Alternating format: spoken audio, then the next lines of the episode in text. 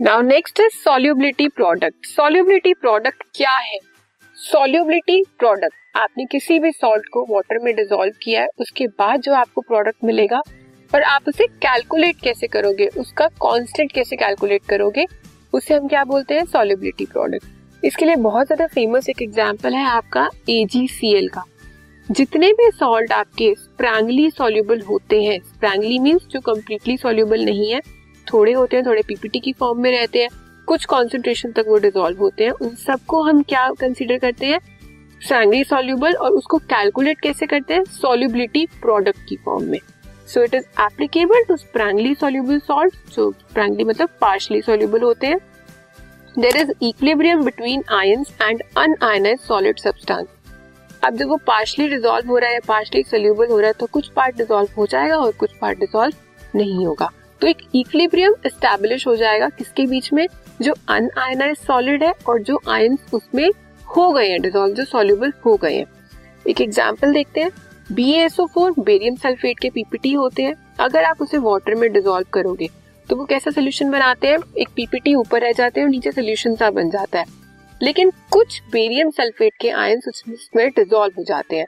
जो डिजोल्व होते हैं, वो क्या होते हैं? Barium two B A two positive और SO four that is sulphate तो सल्फेट वाला भी और बेरियम वाला भी वो वाटर में भी आ जाएगा। अब इसका सॉलिबिलिटी प्रोडक्ट कैसे कैलकुलेट करेंगे?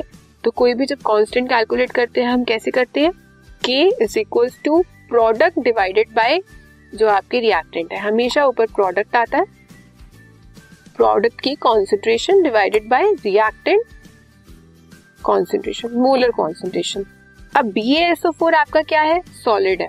उसे आप क्रॉस मल्टीप्लाई करोगे इसके साथ। जो के और बी की कॉन्सेंट्रेशन का रिज़ल्ट होगा, उसे हम क्या बोलते हैं? K S P K S P stand for constant for sparingly soluble और ये किसके इक्वल होगा? जो आपके प्रोडक्ट है उनकी मोलर कॉन्सेंट्रेशन के। ठीक है? K S P is called solubility product constant और simply solubility product under equilibrium conditions K S P और क्यू एस पी आप उसे कब रिप्रेजेंट करोगे? जब वो इक्विलिब्रियम पर होगा। जो कॉन्सेंट्रेशन या जो आपको के एस पी की वैल्यू मिलेगी इक्विलिब्रियम पे, उसे आप किससे रिप्रेजेंट करते हो? Q so the solubility of salts of weak acids like phosphate increases at lower pH और ये भी एक आपसे पूछ सकते हैं इंपॉर्टेंट क्वेश्चन एज आप कह सकते हो वन और टू मार्क में पूछा जा सकता है कि जब आपका पीएच कम है, आपके सोल्यूशन का तो सॉल्युबिलिटी किसकी ज़्यादा होगी? वीक एसिड की या वीक बेस की?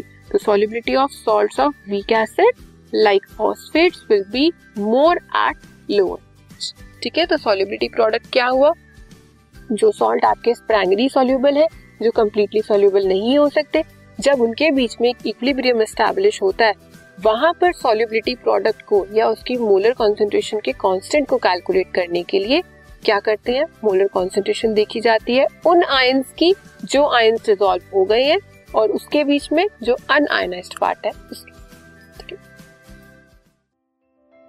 this podcast is brought you by Hub Hopper Shiksha Abhiyan अगर आपको ये पॉडकास्ट पसंद आया तो प्लीज़ लाइक शेयर और सब्सक्राइब करें और वीडियो क्लासेस के लिए शिक्षा अभियान के यूट्यूब चैनल पर जाएँ।